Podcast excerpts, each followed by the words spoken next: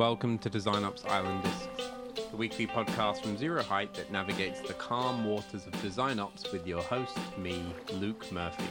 I'm a design advocate at zeroheight, and I'm talking to the best folks in design ops to navigate us through what it takes to float design ops within your design org.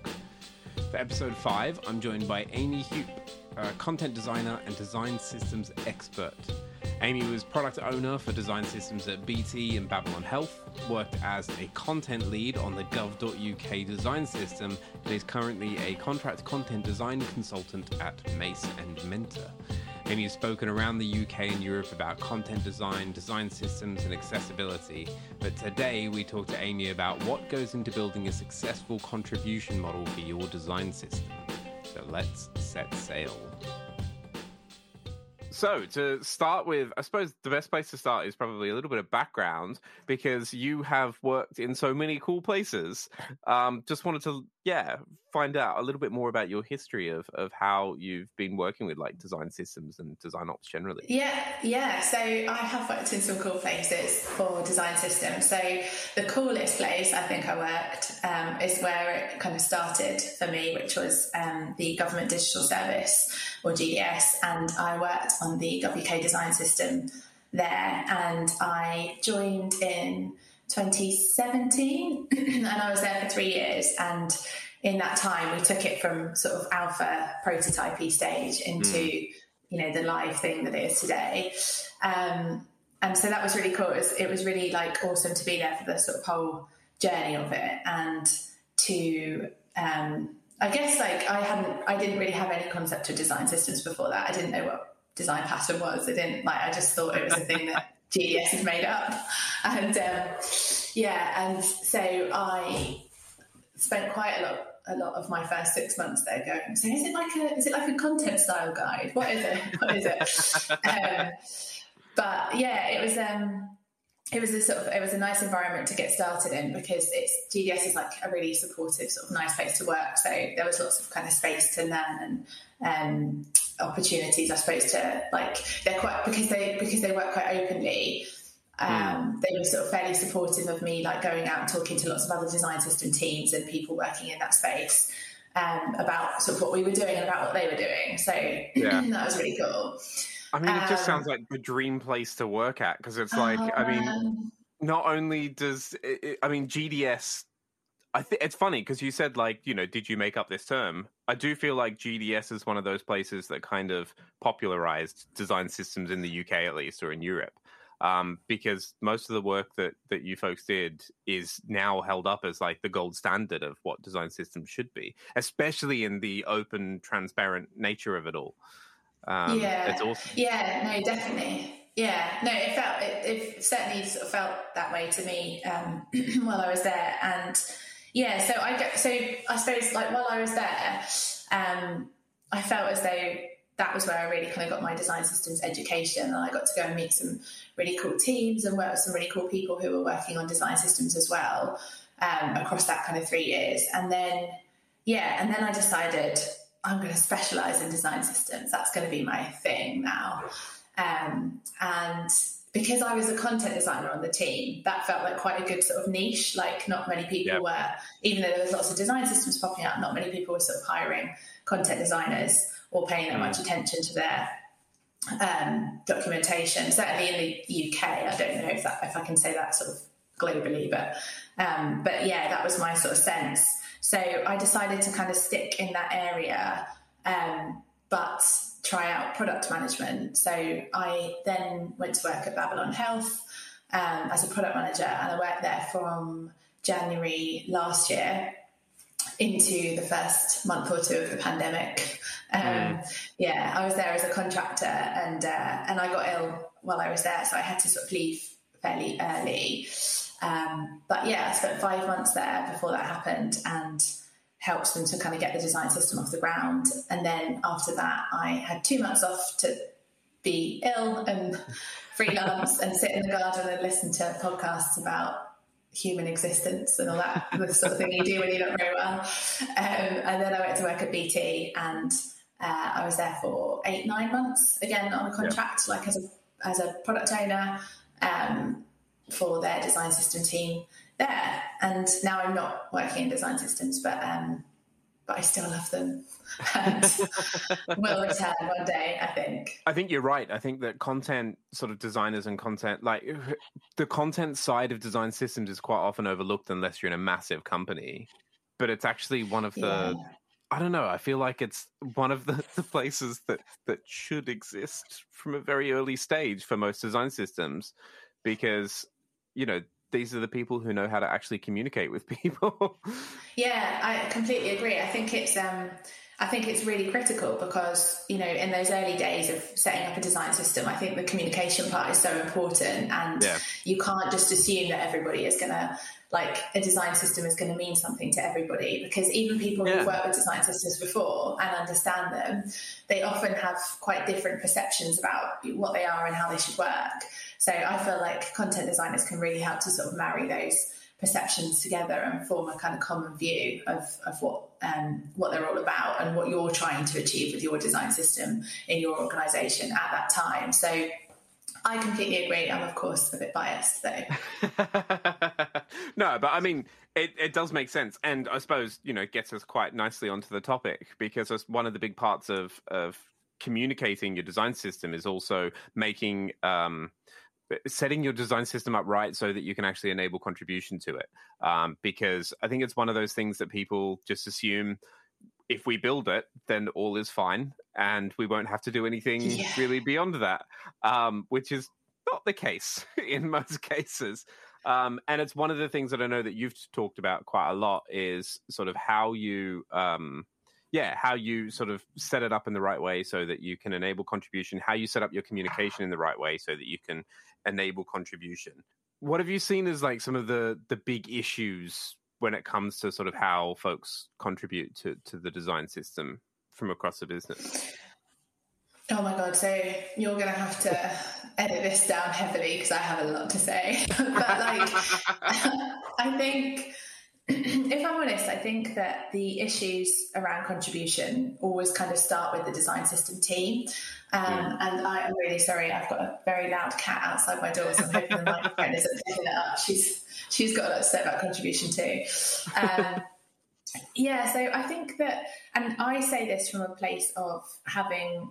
Um, well, I feel as though I've made sort of lots of mistakes and, and had a lot of kind of um, wrong preconceptions about contribution in the beginning of kind of starting to work on it. So when I say all of this, it's not it's not a sort of like, oh, I know how to do it perfectly and everyone else gets it wrong. It was like, I think we got it a bit wrong and that's yeah. why I now think what I think. But I definitely think like teams can often start out with a with a very sort of idealistic view of what contribution is going to look like. Um, to a design system. So like like you said, that kind of build it and they will come attitude is is definitely there. Um, and I think that quite often I've seen it happen in the the well, sorry, I've seen it happen at GDS and uh, Babylon firsthand. We mm. didn't get that far with BT. Um, but I've also heard lots of other teams kind of talking about it. This thing where you kind of you make the design system and then you put quite a lot of effort in up front to make contribution happen and then you just expect people to start contributing. And you think that you've kind of set up the model and then it will sort of run itself. Whereas the reality i think is that like nobody cares as much about contributing to your design system as you do. And like why mm-hmm. would they? Because it's not like it's not their job. It's your job to run a design system to maintain it and to update it. Like for everybody else, it's just at best it's a kind of byproduct of their job but often it's not even that. It's you know they're trying to do a job. They want to use the design system. They might if they have the time um, and the sort of permission to do it they might feel motivated to give something back but you can't assume that. So i think sort of expecting that it's going to be an ongoing process and expecting that people aren't really going to do what you want them to do um, and that it's going to take a lot of sort of ongoing time and encouragement. I think that's perhaps a place where where design system teams often get it wrong and I think yeah. can feel quite disheartened when they've sort of put a lot of effort into setting up their model and you know all these lovely I certainly did like wrote you know I spent a lot of time writing these um, really beautiful contribution docs that were just if I do say so myself an absolute work of art and um, and no one bloody read them like no one yeah. read them I had to constantly tell people they were there like you know and I had to sort of, you know, people would come to us with questions about, um, oh, you know, I'd like to contribute this thing. where do I start? And it's like, there's a, there's a guide. There's a really beautiful guide there that tells you all of this. Why yeah. haven't you done it? But I think, you know, it's just, it's that acknowledgement that like, it's not, you know, this is, this is your job. This is your product. The design system is your product that you're working on, but it's not everybody else's. So just like approaching it with that knowledge, I think is, um, is something that perhaps a lot of teams don't do from the outset, and certainly something I didn't do to start with. And that's definitely changed how I kind of would approach contribution now going forward. Yeah, I think it's. I think you're 100 percent right, and it's something that I, I don't know. I also find that um, design systems teams can quite often end up feeling like um, the arbiters of having no fun, like to the rest of the yeah. design org. Um, it's it's something that I've seen in in a couple places, especially a few friends who are sort of design systems leads, where they're just seen as the people who shut everything down because they're wanting to actually you know systemize and and add to it. When it's like actually they're trying to achieve the same thing, it's just from a different angle, and it's, yeah, yeah, it's an interesting one. Um, it definitely is. Like I think that there's, I think that's that's a really important thing that you just said. Like it's the they're trying to systematize things and other mm. teams who aren't working on the design system but who are working on a product they're not trying to systematize things and so you're always going like naturally you're going to end up with this gap between the thing that they give you and yeah. the end thing that goes into the design system yeah. and how you bridge that gap I think there's a lot of different ways to approach it, but you have to expect that you're going to have to bridge that gap. And I think that that's where a lot of teams perhaps, you know, start out with with a slightly sort of off idea about how that's going to work. I think that like working with product teams to bridge that gap is one solution, or just saying, you know, thanks for your contribution. We're going to have to do some work to it to make it all of these things um, before it goes into the design system. But I think sort of going in with the expectation that teams are going to give you a system ready thing. Um, so many teams do that, but it's you know it's just not the reality. So yeah, yeah. I think that that's um. I think that's the thing is that ex- exactly what you just said as well. Like it's I think having those two approaches and knowing that there are those two approaches and that those neither of those two approaches is is the right one it's mm-hmm. about how your teams want to work, and and you know it. It's funny because it's uh, over all the people that I've been talking to about all aspects of design ops. There's just been this constant thread of treat your process and your problem as a product problem and actually look at mm. what the problem is, who it is that you're dealing with, and then tease out the solution from those needs as opposed to going, this is the one way that you you know, enable contribution for your design system, or this is yeah. the one way that you do it because it's one way doesn't work for everyone. Every team is different.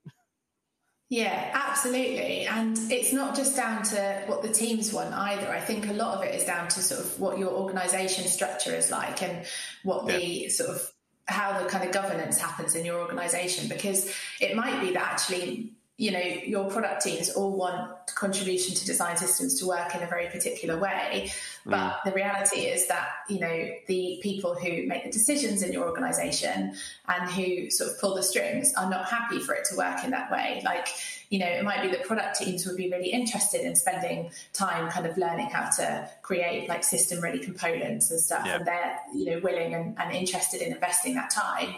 But the people that, you know, have the money and make the decisions and pull the strings in your company um, aren't happy for that time to be spent in that place and would rather that that responsibility sits with the design system team. And if that's the case, you know, that's at the very least a constraint that you have to take into account. I think. Yeah, yeah, definitely. And actually, I suppose um, you know, in saying that not one size fits all, um, I'm curious though because you've obviously now worked at a, a couple of different places, or a few different places on big design systems. Uh, have there been any sort of common threads for ways that you do sort of encourage contribution um, that do run through? I think the common thread is there is no common thread. like I, that's oh, that's really absolutely true. oh man, that's like really like arsehole thing to say, isn't it? No, I think oh my allowed to swear on this podcast. I won't swear a lot, yeah. I promise. I'm not I'm not a sweary person, but I'll just maybe throw the other one in. Um, but yeah, I so that's not yeah, I don't think it's that there's no common thread. I'm sure that like if you spoke to a kind of design system consultant, you know, mm. like Jina or Nathan Curtis, like I think they would they would definitely be able to give you more sort of themes than I can. Like I've worked on three, right? So for me, on those three, the companies and the context would would sort of different enough each time that I had to kind of approach it in a, in quite a different way um, in each instance. But I suspect if you spent more time kind of going around and working at different organisations, you would start to see more threads um, in terms of like organisation size and organisation type that would um, that would sort of impact how those things played out. I think probably like the the common lesson for me in all three cases was to just be really context aware and not to assume, particularly coming out of GDS, where I felt as though, um, you know, we had done a pretty good job of the contribution model. We had an we had I've talked about this kind of before, but we had an amazing service designer on our team who um, was, you know, she spent. I'm trying to sort of think how long it was, but she spent a good chunk of time kind of purely focusing on that. Um, and to have that, to have that sort of dedicated person working on it with obviously all the right skills, service designers, I think, are like just magic people. Um, and she in particular was was amazing. Like, mm. and so um, she was able to really kind of give it that dedicated time and focus. And I think because of that, it felt as though, although we definitely made mistakes, the contribution model worked pretty well. And it was yeah. one that, you know, I know from talking to other teams was kind of looked upon from the outside as being like a, a kind of uh, gold standard. Um, mm and so coming out of that, I think I went into my first sort of contract when I went into work for Babylon. Um, and part of the reason I was hired was because they had sort of aspirations for contribution and they knew that I had been involved in setting that up at GDS, um, was to go in and sort of set that up there. Mm. And I think I went in, in hindsight, like quite arrogantly thinking like, oh yeah, I know how to do this. Like I can, I'll just do this here and that'll be fine. And, you know, I'll be able to just shortcut everything and we'll just have this amazing contribution model within a matter of weeks because now I know how to do it. Um, but actually, Babylon was so different and the context was so different that trying to do anything like what we did at GDS was just not feasible there um, because it's a much smaller organization. There was much less um, overlap between design and development at Babylon. Um, there was much less, I would say, collaboration between the disciplines. I know that was something they were trying to kind of move away from and, and start having them work more closely together. But certainly, like at the point I joined, that was, you know, they were working quite in quite a siloed way. Um, and also at GDS, one of the sort of um, really kind of defining things about it is that in government they try to encourage designers to design code. So essentially like the designers and the developers are using the same materials yeah. and the same tools and so that makes it wildly different like when you're yeah. suddenly dealing with figma and um, react and you're trying to you know you've got different documentation tools in the mix like contribution just becomes a, a very different sort of beast and mm. and i guess like the other thing is at gds we while we started thinking about contribution quite early on in the process, we did have quite a lot of time and space to set up the system and get it into good shape yeah. before we started to kind of invite more formal self-serve type contribution. Whereas at Babylon, the people who who were kind of you know responsible for the design system and who were commissioning it were very keen that contribution was like rightly so were very keen that contribution was sort of happening as the system was being built which is very very tricky yeah. Um, and so we had to think about ways of managing contribution in a way that was sort of not going to overwhelm us while we were still trying to build the system mm. um, and you know that's really tough. So it was it was a very different kind of approach at babylon. It was much more um, the way that we kind of approached it was to say right we're working on this component now and we're not going to work on anything else so don't just give us components and patterns and stuff. um, but tell us what you know about this component. You know, if you've got if you've used this, if you've got examples of it, if you've got research on it, if you you know if you can think of how we can make this better, let us know. We would we would hold these kind of open forums for people to come along and, and just share what they had with mm. us and with each other. Um, and so we we actually sort of built the system in a much more collaborative way. Um, whereas at GDS, I think we we kind of built the system from you know the ground up within the team um, based on a lot of stuff that was already there i should say not we didn't yeah. sort of start with a blank canvas um, and and then and then we invited people to contribute and so maybe it felt like contributors had more sort of ownership over um, over what you know the process and what they were contributing whereas at babylon i think we were still sort of driving the like we were deciding what the area of focus should be and stuff and then um, and then they were kind of contributing into that rather than it being this kind of parallel stream of hey we've made a thing like please put it in the design system. Yeah. Um, i i'm interested as well because the you mentioned there around the um, the concept of open forums for for um mm. for your design system. And i know one of the i've i've heard you talk about it before but one of the big issues i'm um, not just in design systems but in design generally is around how you promote sort of inclusivity and, and getting different sort of diverse voices in. Um, and I'm guessing this is a big thing with design systems because you're basically saying this is the codified what we're going to do and what we're going to sort of you know use going forward and replicate. Um, contribute to this. It can be very easy to just get the same voices and same people contributing to that.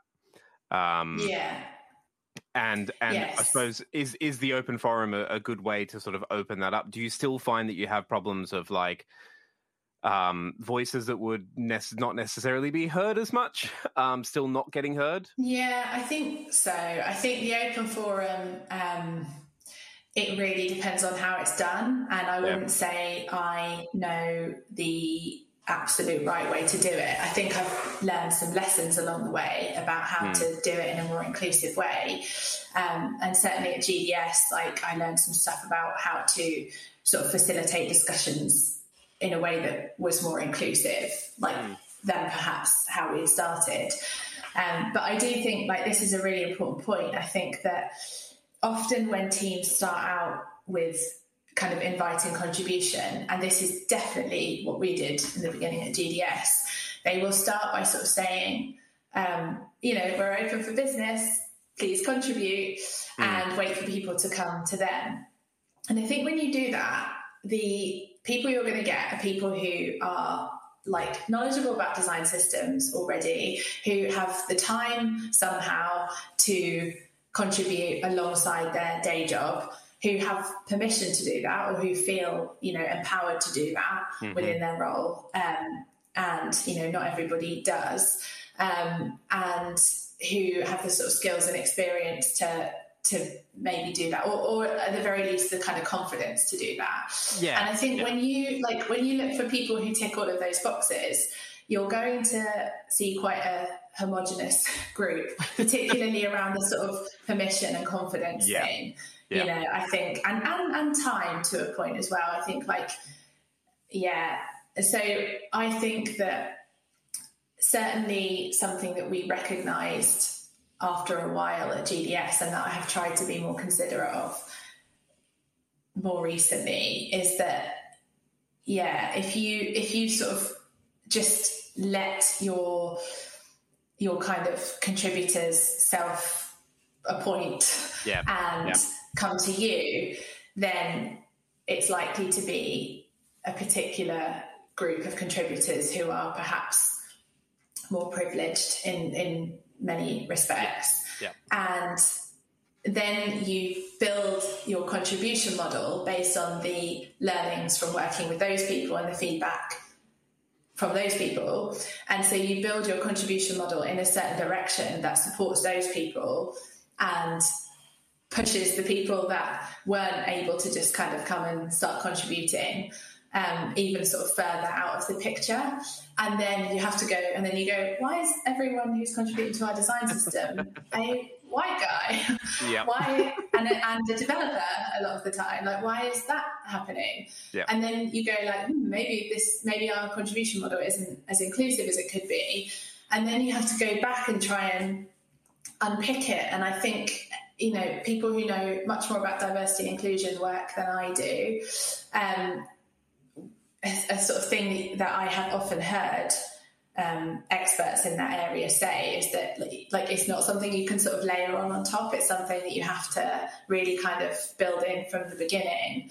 Um, and so I think that like approaching contribution now, I, I would try to be much more considerate of that and think about you know how can we how can we sort of build something for the unlikely contributors how can we kind of build something that works for the people who are not just going to come to us and and say, you know, I know how to contribute. Um, yeah, does that does that make sense? It does make sense. I mean, well, it, it makes a whole load of sense because we're talking about systems, right? And you know, there's there's a whole reason that um, you know systems are self perpetuating in the way that they grow and the way that they develop, and it's how yeah. systemic discrimination happens um mm-hmm. is and so i think you're right it's like you know you do need to go back to um the root of you know the beginnings of of how you build out your system from the beginning yeah including your contribution system to to figure out how to actually make that yeah an inclusive and diverse place because it does make sense i mean it's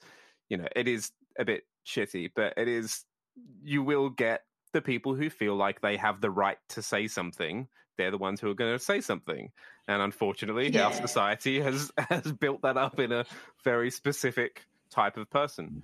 Um, yeah. But yeah.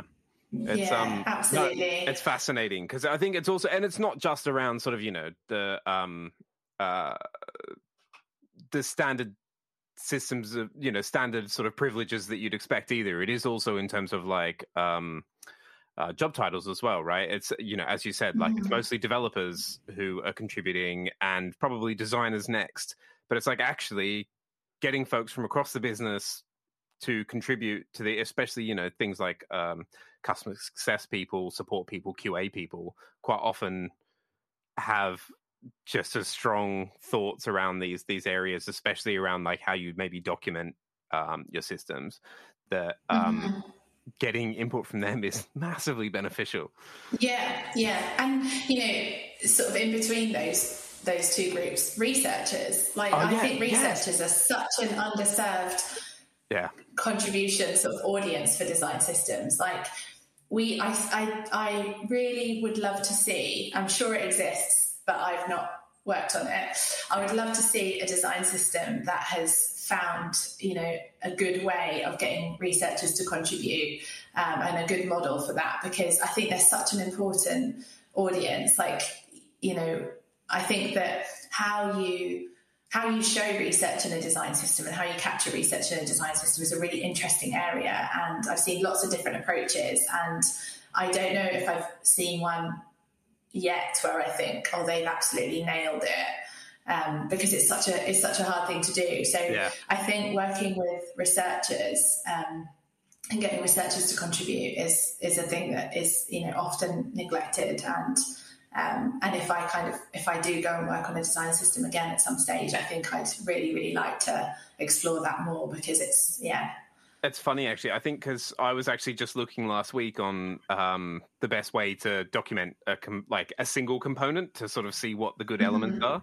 Um, and one of the places that I, I was because I was I was looking and I had this thought as well. I'm like, well, it makes sense if you're trying to part. I don't know. I feel like part of the documentation part of of design systems is um, a little bit convincing somebody that this is the right way to do it as well.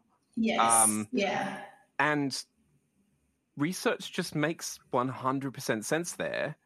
Yet, mm-hmm. one of the uh, GDS is actually like GovUK, the GovUK design system is one of the only design systems where I've seen research actually being used for at a component level. It's not as common as it should be. Um, no. And, and and I think you're right. Like I, you know, it's a good example, but I think it probably could be done better. um, yeah, it, no, it absolutely could. it absolutely could. I I don't know how either, but this is why I think working with researchers is really important because I think yeah. they they would have good ideas about how it could be done better, but we're we're perhaps not involving them in the conversation. Yeah. You know hundred um, percent. And it's and and I think like the thing that you know makes it more complicated is so uh, our service designer Ignacio and I did a did a whole sort of piece around how you support research in a design system mm. and try to kind of understand like what the needs were around research in a design system and sometimes it's what you say which is you know people want the rationale people aren't happy to just like use stuff. They want to know why they should be using it. They yeah. want to have confidence in this pattern or this component and know that, you know, it's based on something. Um, but in a way, the people who feel that they need and deserve that kind of convincing are again quite often in that more privileged group because maybe they have a choice, right? Whereas there yeah. are other people who are just like, I, I, you know, just tell me what to do. Like, I just have to use the thing that's in the system, and that's what I'm going to do. And like, it's um, and for those people, sometimes it's about providing justification for their product owner, for their you know design lead or something and not perhaps for them directly yeah. and the way that you serve those different needs is quite a different treatment so research in design systems, I think, is not just one thing. Like we talk about it mm. as sort of one thing, but actually it has to cater to different needs. And often it, it requires like different formats. You know, sometimes people just want numbers. Like if you say, well, this pattern's been used 10,000 times in our organization, then for some people that's enough of a justification.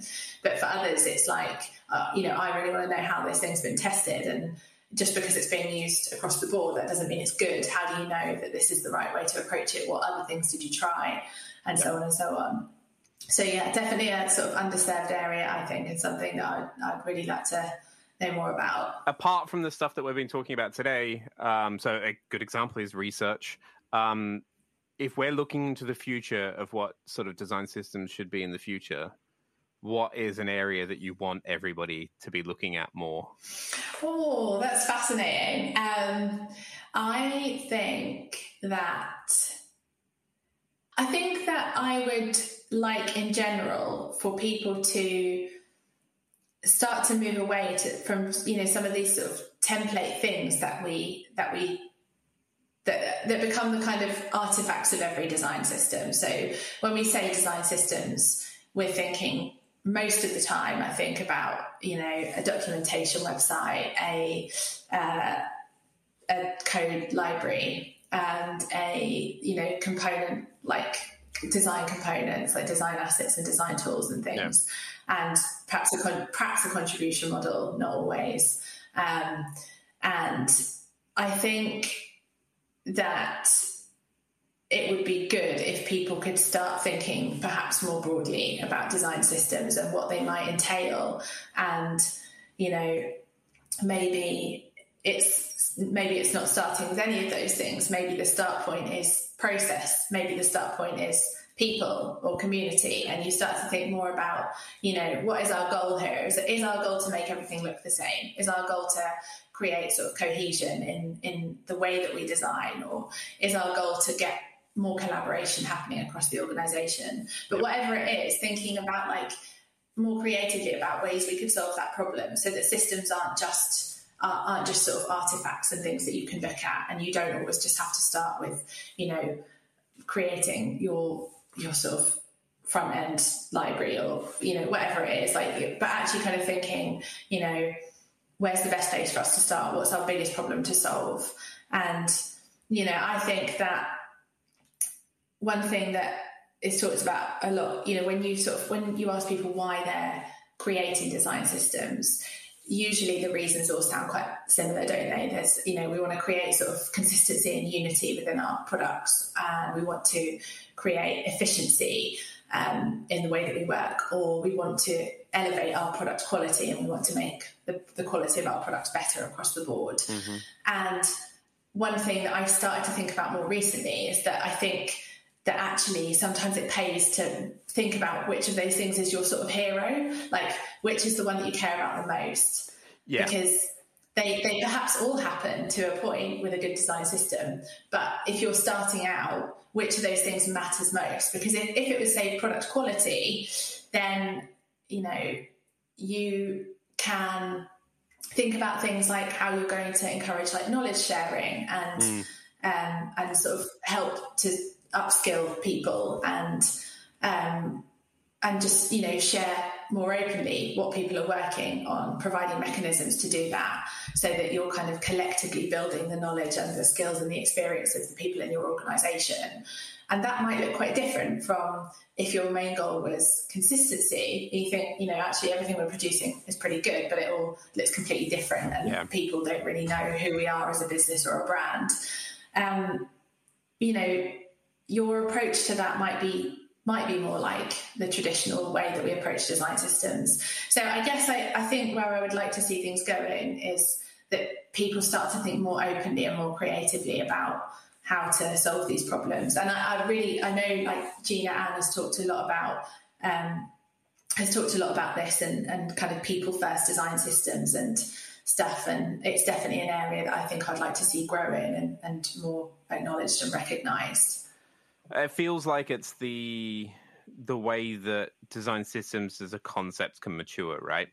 Um, and I think you're you're 100 percent spot on. The whole um, knowing what you're trying to achieve, almost having like you know we have design principles at a product level uh, quite often. Mm-hmm. Um, having principles at a sort of almost like a systems team or a design systems as a product level to understand what you're trying to achieve yeah like that mm-hmm. just it just helps focus and it helps helps you you know figure out what you're trying to do and what you're trying to achieve because yeah there are so many different ways you can approach this right yeah oh absolutely and i think that you know if you're if you're starting out with your component library but everybody in the organization has got a different idea about how design should happen and what mm. values you have and mm. what you're trying to achieve like that it's like trying to fit the windows before you've built the house. Yeah, you know, you yeah. I think that like thinking about what foundations do you need because that's not always there. And I think sometimes people just assume that it is. You know, like at, at Babylon, I would say something I really recognised was that the there was definitely room to sort of establish that culture, like. Mm there were definitely different ways of working there. There were definitely different values there amongst the people who worked there, and um, and often at times it felt like multiple organisations in one to me. Yeah. And I think that you know trying to set up a design system and get people excited about it and get people working on it and contributing to it in that kind of environment where you don't have that sort of basic culture established um, and those ways of working and those values is really is really tough. And yeah, I think um, I think it's definitely something that needs needs sort of more hmm. consideration mm. and, and, looking at more. Definitely, definitely. Thank you so much for coming on. Um, we're going to okay. we're going to ship you off to your desert island now. Um, so oh. it, we've come to the part where you need to decide on your three things that you're going to take to the desert island with you um, which are a piece of music, a piece of literature, a book. um, you know, I don't want to be constrained, you know, constrained by just actual published books, um, and a luxury item. Uh, so let's start off with the What's music. Sorry. Okay. The music. No, I, that's okay. I'll ask you the book question when we get to the book. the literature. So the piece of music I would have is Sarah Neufeld, Where the Light Comes In, Ooh. because I just find it a lovely, relaxing, and uplifting piece of music. And I think I, I would need to be relaxed and uplifted if I was on a desert island. Oh, it sounds amazing. I'm going to have to go and check that out straight mm. away. It's very soothing. very soothing. Yeah. And. Yeah, the piece of literature. Mm-hmm. So, what's the piece of literature if it's not a book? I really struggled with this one, so I'm fascinated I'm, to know. I mean, you know, you might you might just have a, a really good blog post. I don't know, uh, or, or oh, just I, I, I think... the collected tweets of like. Um, I'm trying to think of somebody who'd be entertaining and horrible whilst you're on it. Elon Musk. The collected tweets of Elon Musk on an island. Uh, Wow. Yeah, no, so I didn't go down that route. Um, but that, that's a fascinating take on it. I have decided to go for a boring but essential survival guide Ooh. of some description. I think I can't even put up a tent, so I feel like I would really need some help in that department. I think that's a yeah. that's a phenomenal idea. That's I think that's the best suggestion we've had so far for literature. Um, and then, thank you very much. In terms of luxury item, it's a tough one. Mm-hmm. It's, it wasn't that tough for me, but it depends on whether you think my choice constitutes a luxury item. but I would like a roast dinner. A roast dinner? Ideally. Just a single roast dinner? Week. Oh, every week. Okay, yeah. An endless supply of roast dinners. Just like once a week, yeah. A nice roast dinner. I think it's the thing I would find hardest to live without. So, yeah. Oh, I mean, uh, to be honest, I'm actually just using these podcasts as a way to, um, like, prep for, uh, the the apocalypse. Um, and so I think roast, okay. roast dinner has just gone on my my checklist. Um, an endless supply yeah. of gammon. I don't know. It's yeah, it's an apocalypse essential for sure. Thank you so much to Amy for joining us. We'll leave Amy boning up on her survival skills on the island, trying to turn gravy into a fuel source, I suppose. You can find Amy online at amyhupe.co.uk. That's A M Y H U P E uh, and she collects all her talks and writings on her site, or you can find Amy on Twitter at amy underscore hupe. You can also catch Amy at the upcoming Content by Design conference, which is run by Clearleft, and it's happening online on the 6th and 7th of July. Tickets are still available, I believe, so definitely jump on that, and hopefully I'll see you there. Next week, we float down the canal to London for our final episode of Season 1 to talk with Enrique Gusso, Principal Designer on Design Systems at Wise, on what the perfect design systems team looks like. Until then, bon voyage!